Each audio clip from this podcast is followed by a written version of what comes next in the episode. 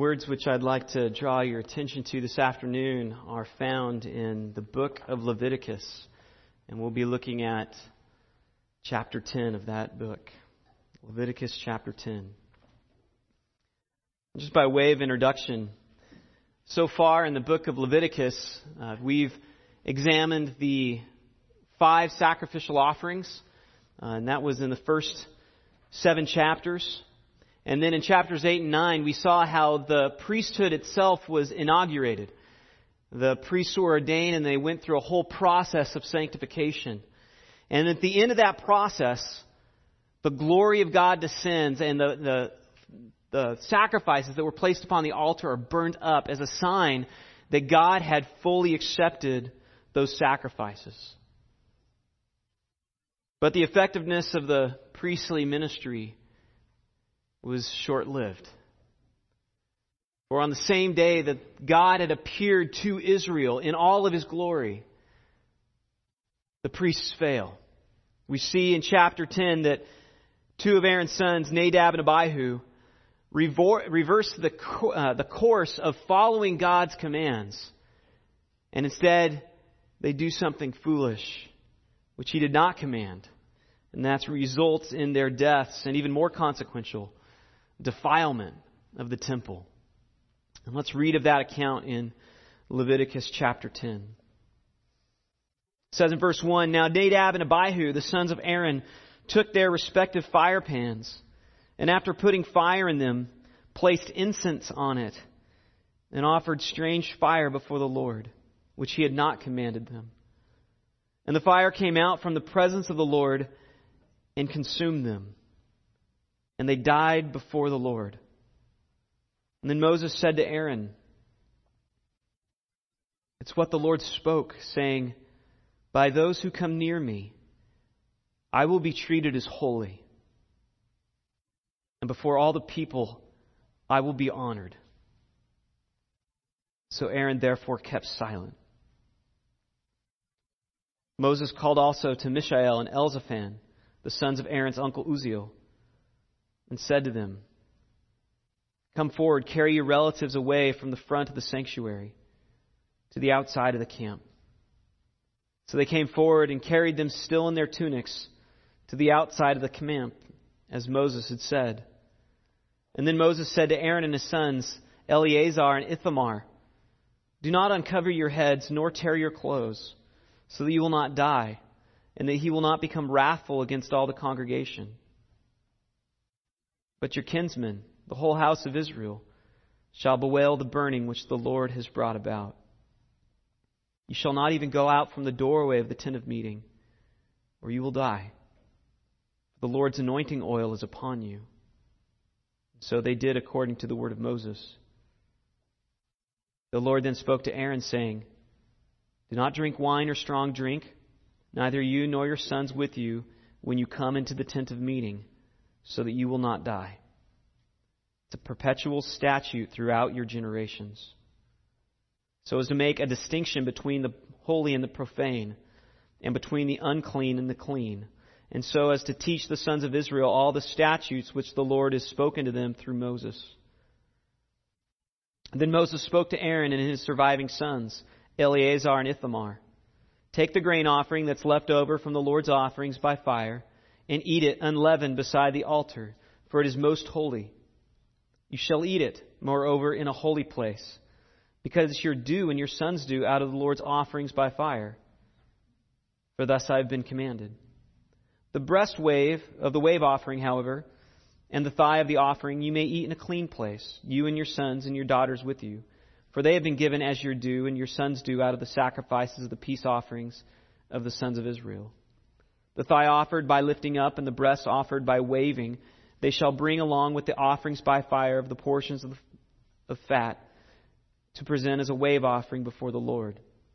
So it shall be a perpetual thing due you and your sons with you, just as the Lord has commanded. But Moses searched carefully for the goat of the sin offering, and behold, it had been burned up.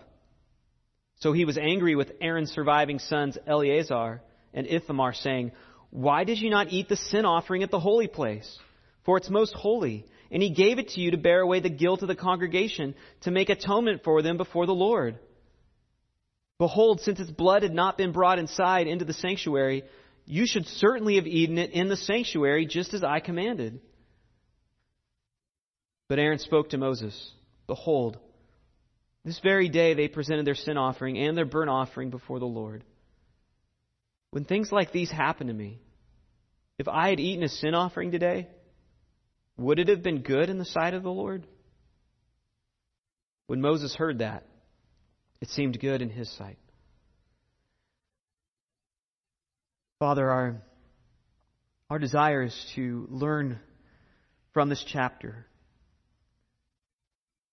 Lord, we don't want to just learn intellectually. We don't want just more information. Lord, we want our hearts to be changed and we want convictions to be deeply established. And I pray that, Spirit, you would do a, a powerful work. That we would live out as individuals in a church what you declare in Leviticus 10:3 that we would treat you as holy and before all people we would honor you. Help us towards that end. We ask this in Christ's name. Amen. So, in order to make more money, businesses have discovered that it's wise to appeal to their customers, to give them what they want. They have to sell their products. In order to sell their products, they have to convince their, the people that their product is what they need, or at least what they deserve. They need to appeal to the customer because the customer is always right. So we hear. And as products of our culture, Many churches have embraced that same mindset. In order to grow their institutions, they craft their worship services by appealing to the customer. All the elements of the worship service become guided by this principle. What is it that people want? That includes the music. It includes the buildings and its, its decor even the preaching, the programs, all are guided by the principle of what will best appeal to people. In his opening address uh, at this year's Shepherds Conference, uh, John MacArthur noted the most common words that pastors use to describe their ministries today, and it, and it struck me. This is what he said. These are the list of words. Relevant, real, authentic, missional, exponential, cool, disruptive, innovative, multi site, multi ethnic, multi anything, cultural, contemporary, millennial, no eschatology preferred, post church, post truth, intentional, formational, inclusive, heroic. So that is the current lingo of pastoral ministry today in our culture. And one can't help but see the sharp contrast from those words and what we see in Leviticus chapter 10.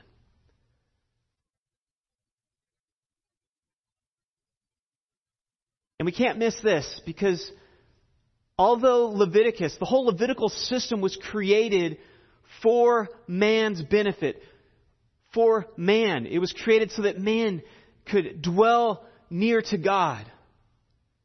Despite that, it is not centered around what men want. That is not the driving principle of worship according to this book. Rather, what we see as the driving principle of worship is what we see in chapter 10, verse 3. If I could, I could, if I were to get a tattoo, I would get Leviticus chapter 10, 3 tattooed on my eyeballs. Which I know can't happen, but you get the point. Then Moses said to Aaron, It is what the Lord spoke, saying, By those who come near me, I will be treated as holy. And before all the people, I will be honored.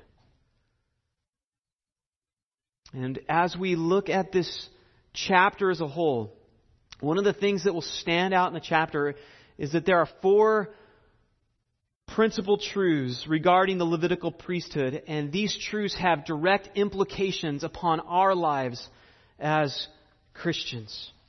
So, look at those four principal truths the priest's principal aim, the priest's priority of holiness, the priest's perpetual statute, and the priest's personal weakness. And again, these truths that we see in Leviticus are what should define our present approach to worship and ministry as well. And so they have direct application to us today. Let's look first of all at the principal aim of priests. That is presenting God as holy to the world. So again, the first issue that needs to be addressed, I think, as we look at this passage is what exactly is it that Nadab and Abihu did wrong? Why was God so upset that he would consume them with fire?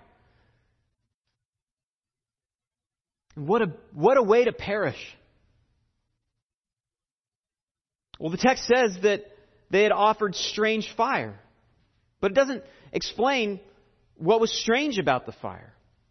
One explanation is that instead of taking fire from the um, altar of burnt offering, they took fire from someplace else. So they made their own fire and used that to offer up incense to the Lord. In that sense, it was strange. Another possibility is they were simply offering up their own personal incense offering. Because it mentions that they took their own respective fire pans and then they used those to offer up incense. However, we see that God gave them no instruction to do so, right? That's, that's why He kills them. It's because they did what He did not command. This was simply an act that they took upon themselves to perform. Now, offering up incense was actually a part of the worship in the tabernacle. We see incense actually get described in both Exodus and Leviticus. But this part of the worship service was only something that the high priest was tasked to do as he presented that incense before the altar of the Holy of Holies. And essentially, they were taking on that role. They were modifying an aspect of worship that they had no business, first of all, being involved in or even modifying. They were being innovative.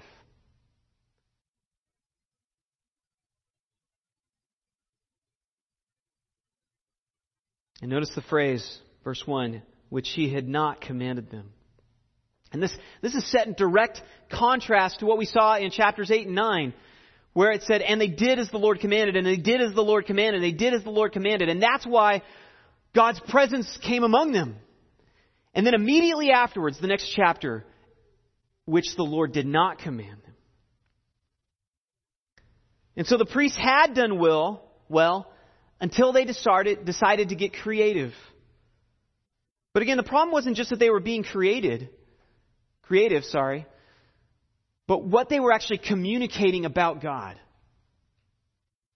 Which is why he says, Before all people, I will be treated as holy. God takes very seriously what we communicate to others about Him. That's the point of this passage. God takes very seriously what we communicate to others about Him. But what was so wrong about modifying an aspect of the tabernacle worship? They failed to honor God as holy. An intolerable offense. Because we need to recognize that the whole point of the Levitical worship system, the tabernacle worship service, is about worship. It's about declaring God's worth, God's majesty, God's holiness. But notice what they did. Instead of thinking about what God had commanded, they were thinking about themselves. What they wanted to do. What seemed interesting to them. They were following their own desires, not the Lord's. They were thinking of themselves. They were doing again what they wanted, not what He had commanded. They were not worshiping God. They were defiling His sanctuary. And, and chances are they, they didn't think about that. They probably didn't do this in order to be defiling. But the fact that they took it upon themselves to do this shows that they weren't worshiping God. It's the opposite of worship, despite what they intended. And again, what this tells us is that we, we don't have freedom to worship any old way that we want to. We don't get to approach God on our terms. And worship is not about what we want, but rather what is it that will bring the most honor and the most glory to God? How is it that we can help people understand who is this God that we worship? That's the aim of worship. Genuine worship has God at the center, not our preferences, not our desires, not not what's convenient for us. The whole seeker sensitive model for church is really a violation of this principle. Because at its core, it's, it's asking, what is it that people want? What is it that's going to draw people to this institution?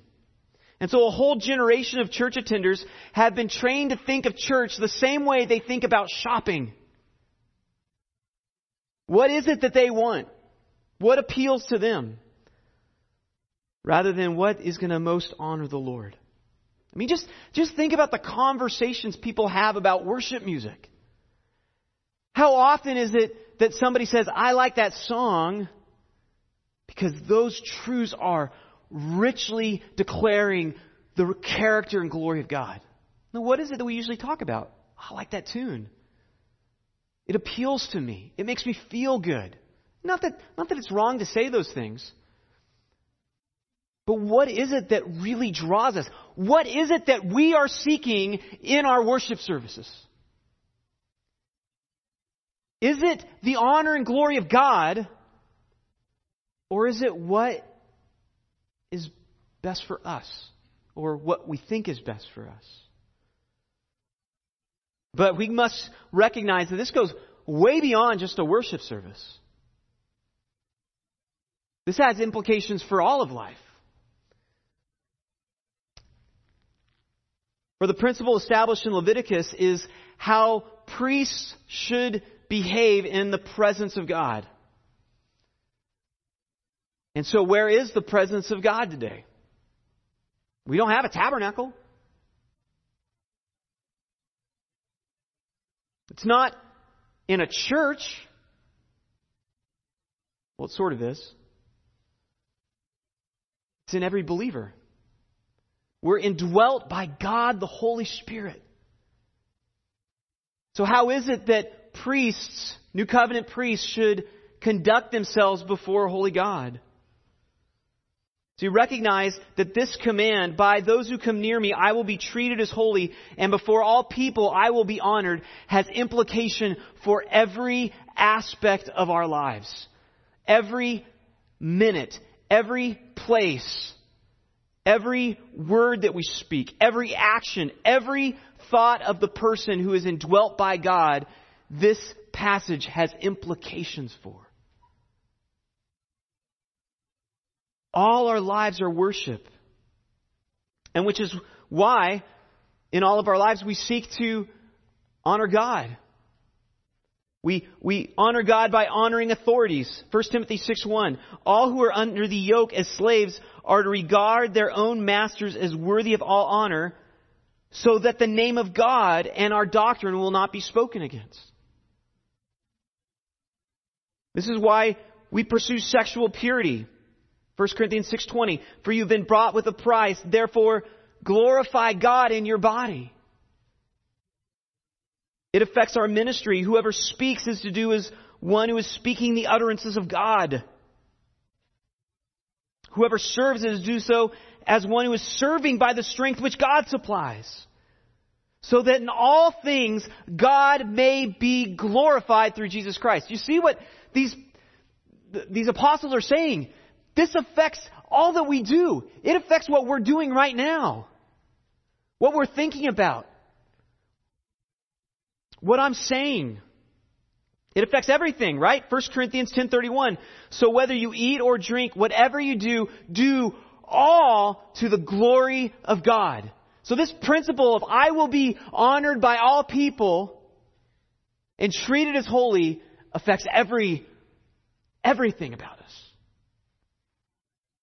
And so this is a question we must wrestle with. In my life, do I treat God as holy and honor him before all men? In my home, at work, on my commute, when I'm on vacation, after work. In my life, do I treat God as holy and honor him before all men? Now, we don't want to misunderstand this principle either and take it too far. Failure to God, to honor God consistently, does not mean that a Christian is going to lose their salvation if they fail to honor God. Because I don't think Nadab and Abihu were sent to hell for what they did, but they were severely disciplined. A believer is not going to go to hell because they fail to honor God. Their salvation is secure in Christ. But it does affect our lives. It does affect our ministry because we can still quench the work of the Spirit.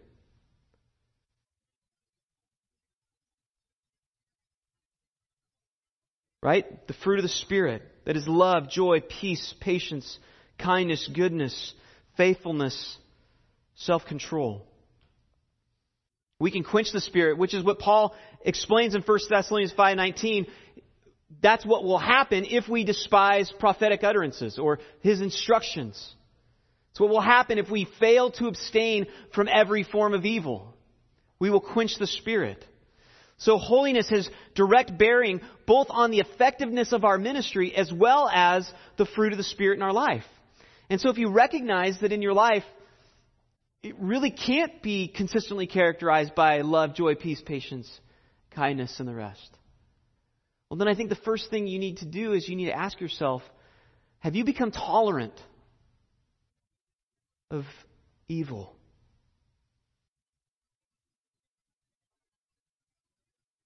And so, as new covenant priests of Christ, again, we need to learn from the failure of Nadab and Abihu and hold fast to this principal aim of treating God as holy and honoring Him before all people. We also need to consider the priority of holiness for priests, which is point two. Now, before we get there, I should address this too. The word holiness, I recognize, might not be comfortable for some hearers. It, it, it might be a, a bit off putting because it sounds stuffy or arrogant. You wouldn't personally maybe want to be called holy because it sounds like self righteousness. But holiness doesn't mean self righteousness. That's just an abuse of the word. What holy what holiness essentially means is Leviticus 10:3, honoring God in all that we do. That's holiness. It's not self-righteousness, it's not religious snobbery. It's not being a prude. It's treating God as holy and honoring him in all that we do. This is exactly what you should want to be described as. This should be the greatest longing in your heart is to be holy. And for those around you to become holy. And so let's consider this as we look at the priority of holiness for priests. The deaths of the two men in the sanctuary present a massive problem. The sanctuary has been defiled. And Aaron's sons, who have been set apart for priestly ministry in the tabernacle, because they've been sanctified, they can't touch the dead bodies. Because that would then defile them, and if they did get defiled, they too might be subject to the Lord's discipline. And so this is why Aaron's cousins have to remove the bodies. Notice in verse 4, he says, Come forward, carry your relatives away from the front of the sanctuary to the outside of the camp. And so they came forward and carried them, still in their tunics, to the outside of the camp, as Moses had said. But besides defilement, the other problem was that their sanctification prevented them from mourning according to the usual customs. Again, remember what has just happened. Put yourselves in their shoes. Their son, Aaron's sons, Moses' nephews, their brothers were just inflamed and torched before their very eyes by the God that they've come to worship. Because they got creative. I mean, imagine if your brother or your son was just killed by God.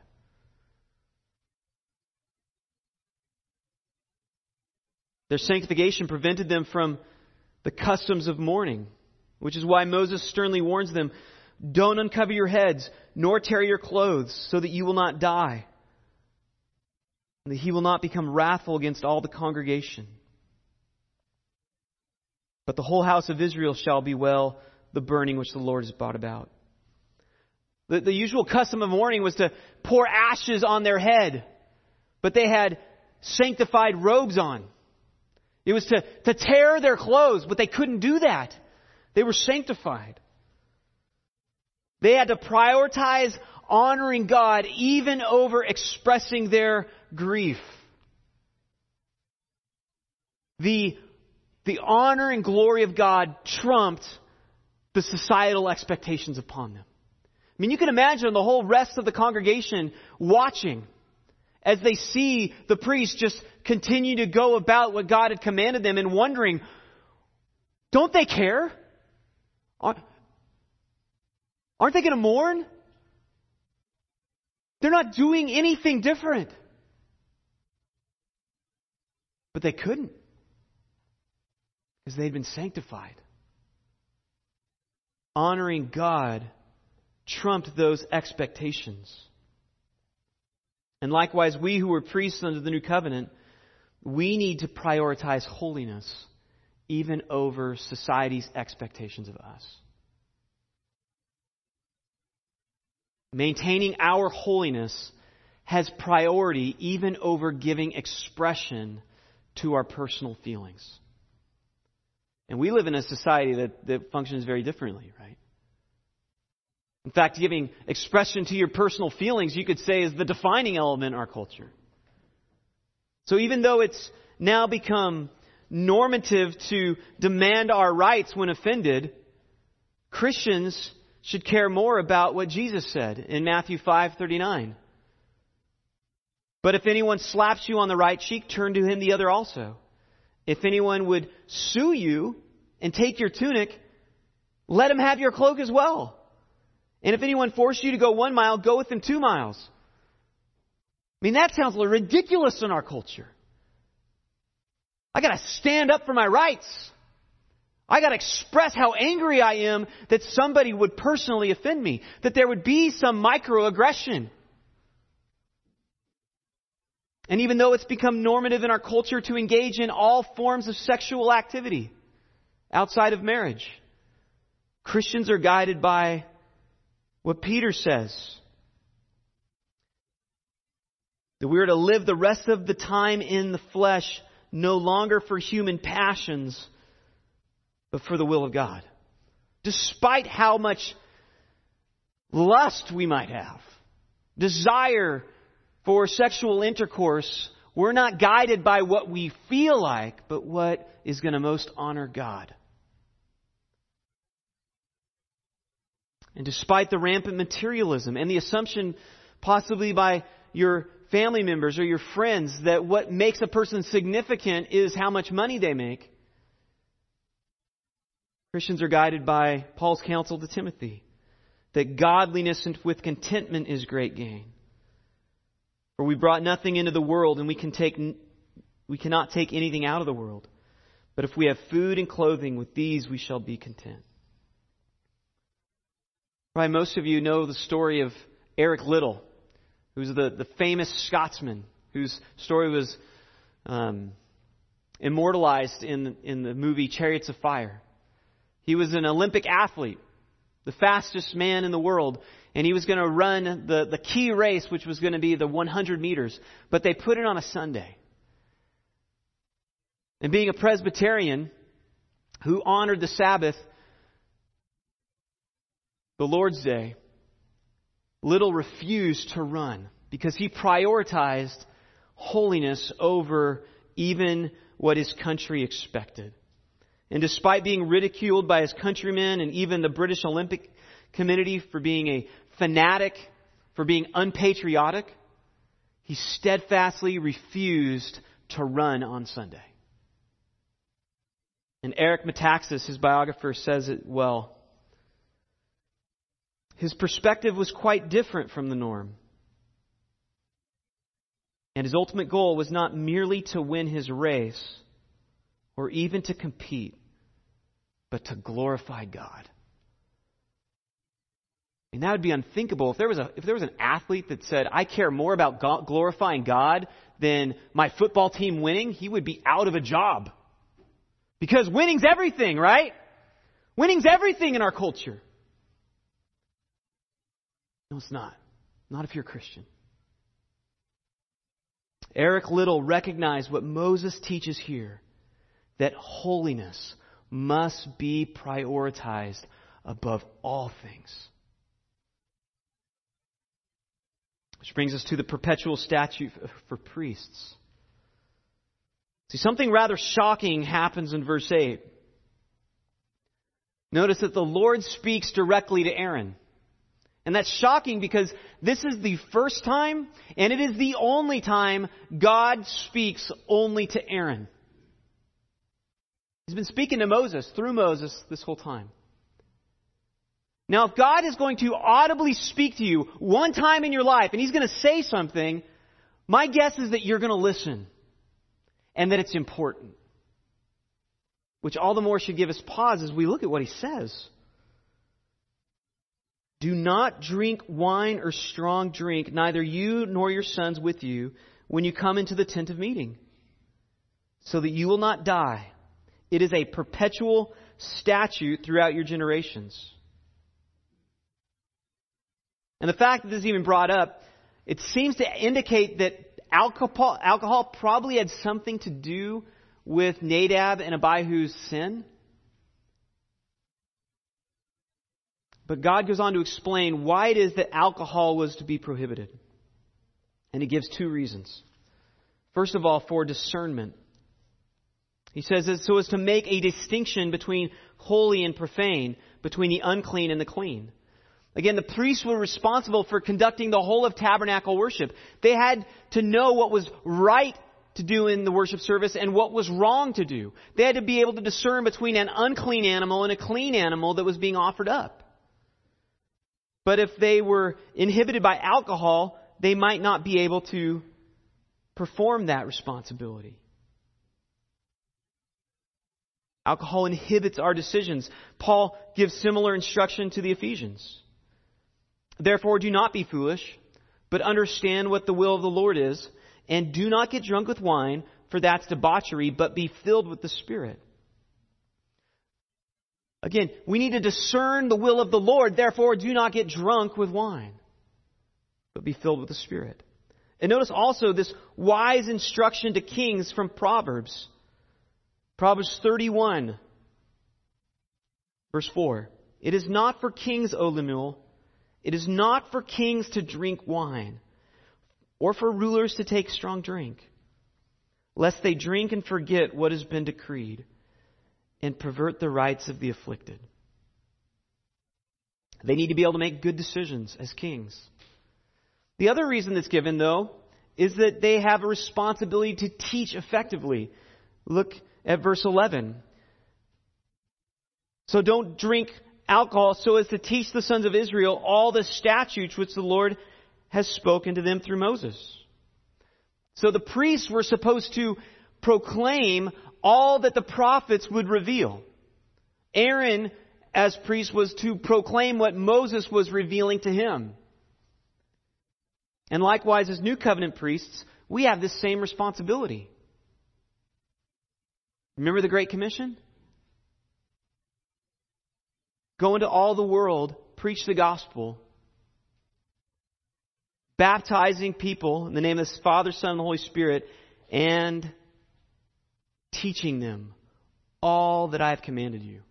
It's given to the church.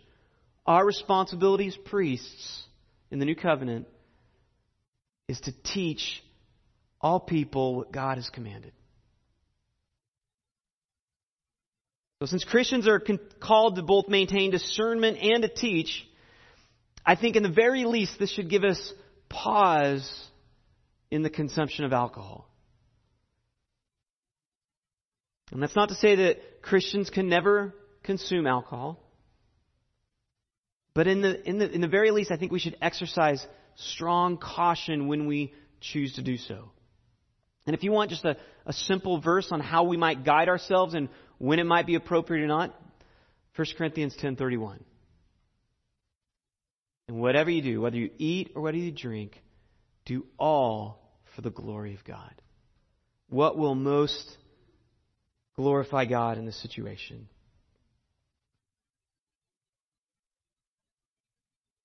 Whereas verses 8 through 11 instructed the priests on what to, not to drink, verse 12 begins a section on what to eat. In fact, there's a lot of instruction regarding eating. That kind of actually continues even over into the next chapter, chapter 11. And what Moses is doing is he's instructing them essentially to finish their job as priests by continuing to eat their portions of the sacrifice. So they need to fulfill their responsibilities as priests. But at the same time, this presents a major problem. Which brings us to the problem of human priests, verse 12.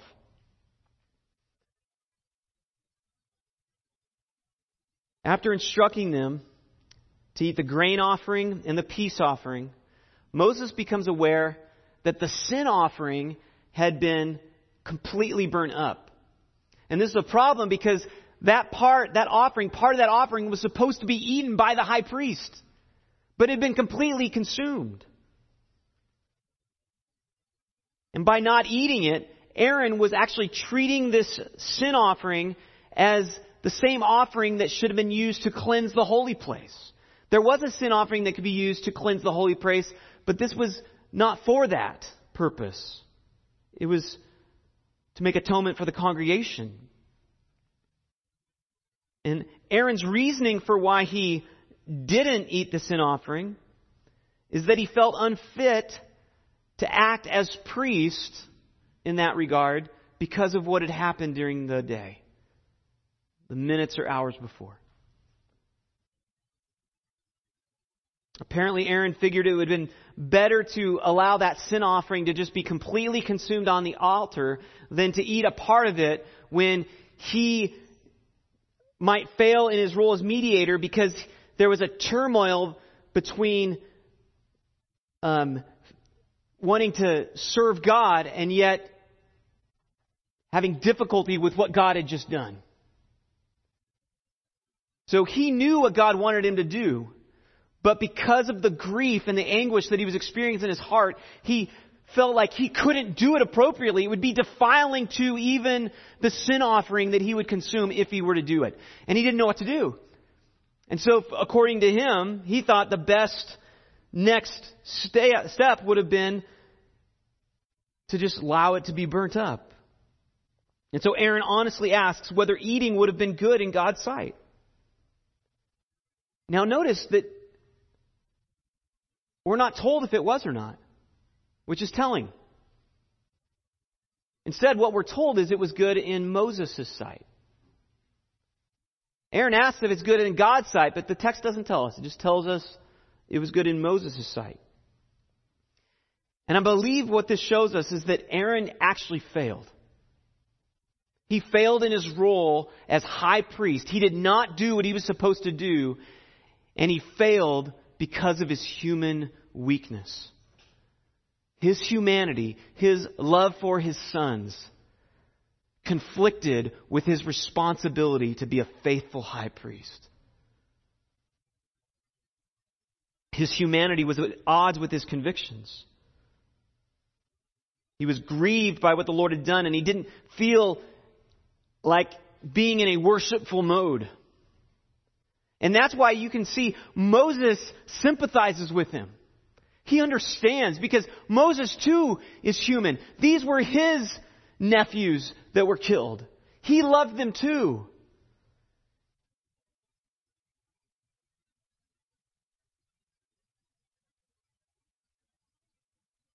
He could sympathize with Aaron's loss while recognizing his failure. And of course, Aaron would not be the only high priest to struggle with a conflict of emotions. Remember these famous words Father, if you are willing, remove this cup from me.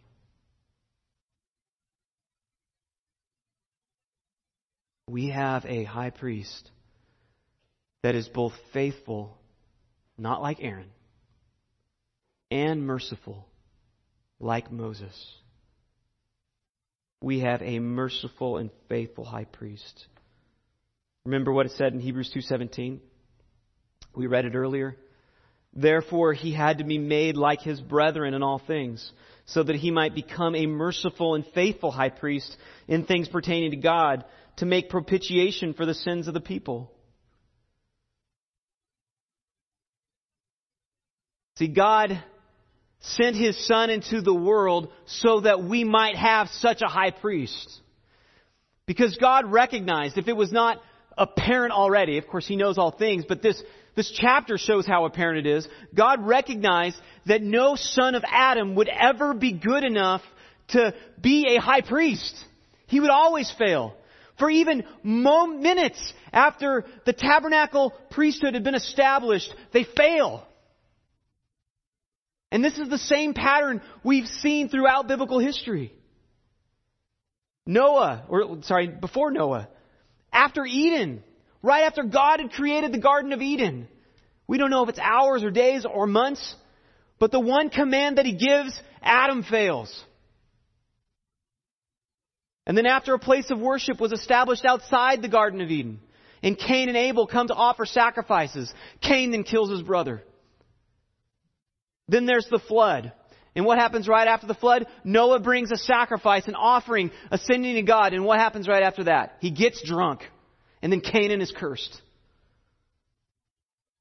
So then we, we go through Abraham and all of his sons. Eventually we get to Israel in Egypt.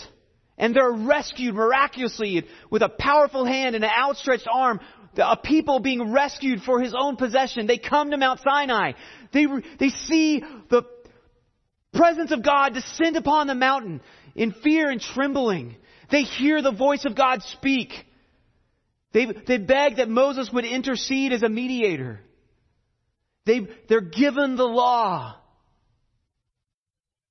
And Moses, to, to get more instructions, ascend upon the mountain. And while he is there, they create a golden calf.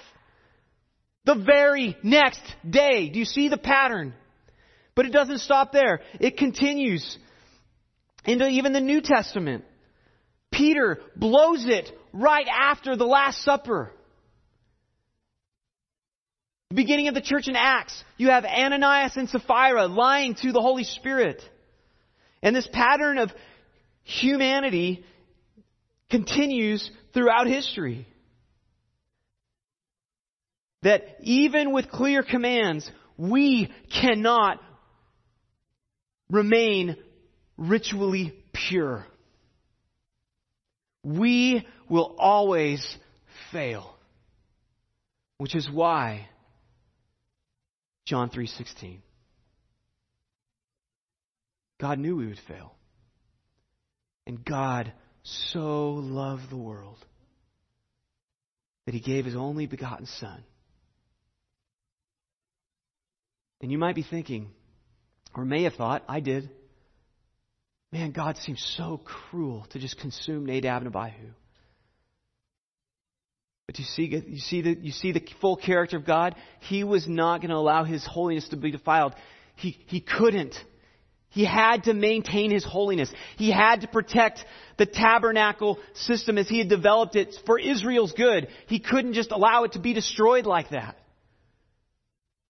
And I think that's why he doesn't consume Aaron is he, he has compassion on him and he overlooks Aaron's sin, not because he's saying it's right, but because he knew Aaron would fail.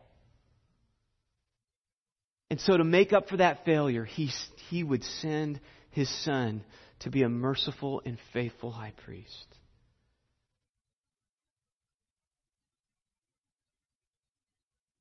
In order to save man, God had to become man because he knew man would continue to fail.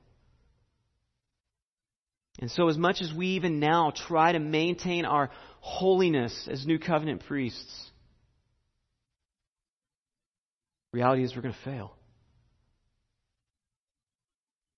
And that is why there is only one name under heaven whereby we must be saved Jesus Christ. And it's by His work alone that we are made holy. But notice also, it's by His work alone that we continue to be made holy. It's His work that keeps us holy. And therefore, as we strive to apply these four principles of priestly holiness, we, we can have confidence in their effectiveness. Because it is God who is at work within us.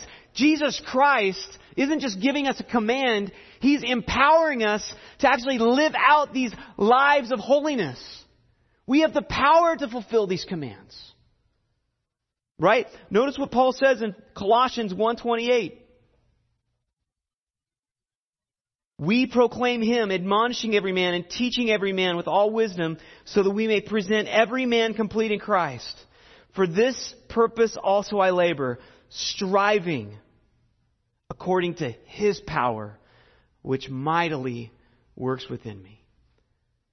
This is why a Christian can fulfill the great exhortation given in Leviticus 10:3.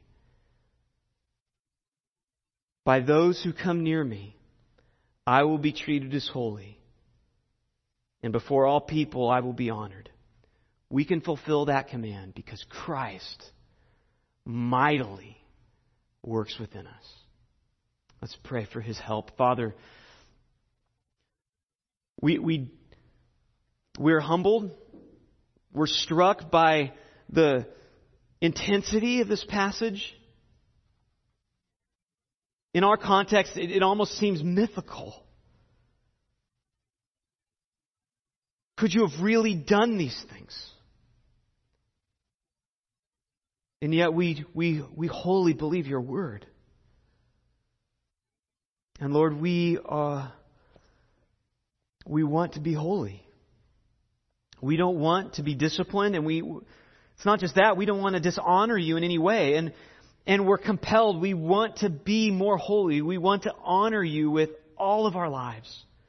We, we no longer want to be driven by our wants, our desires, our conveniences. We want to show to a watching world that you are to be treated as holy. And so we want to honor you before all people. Christ, empower us towards that end.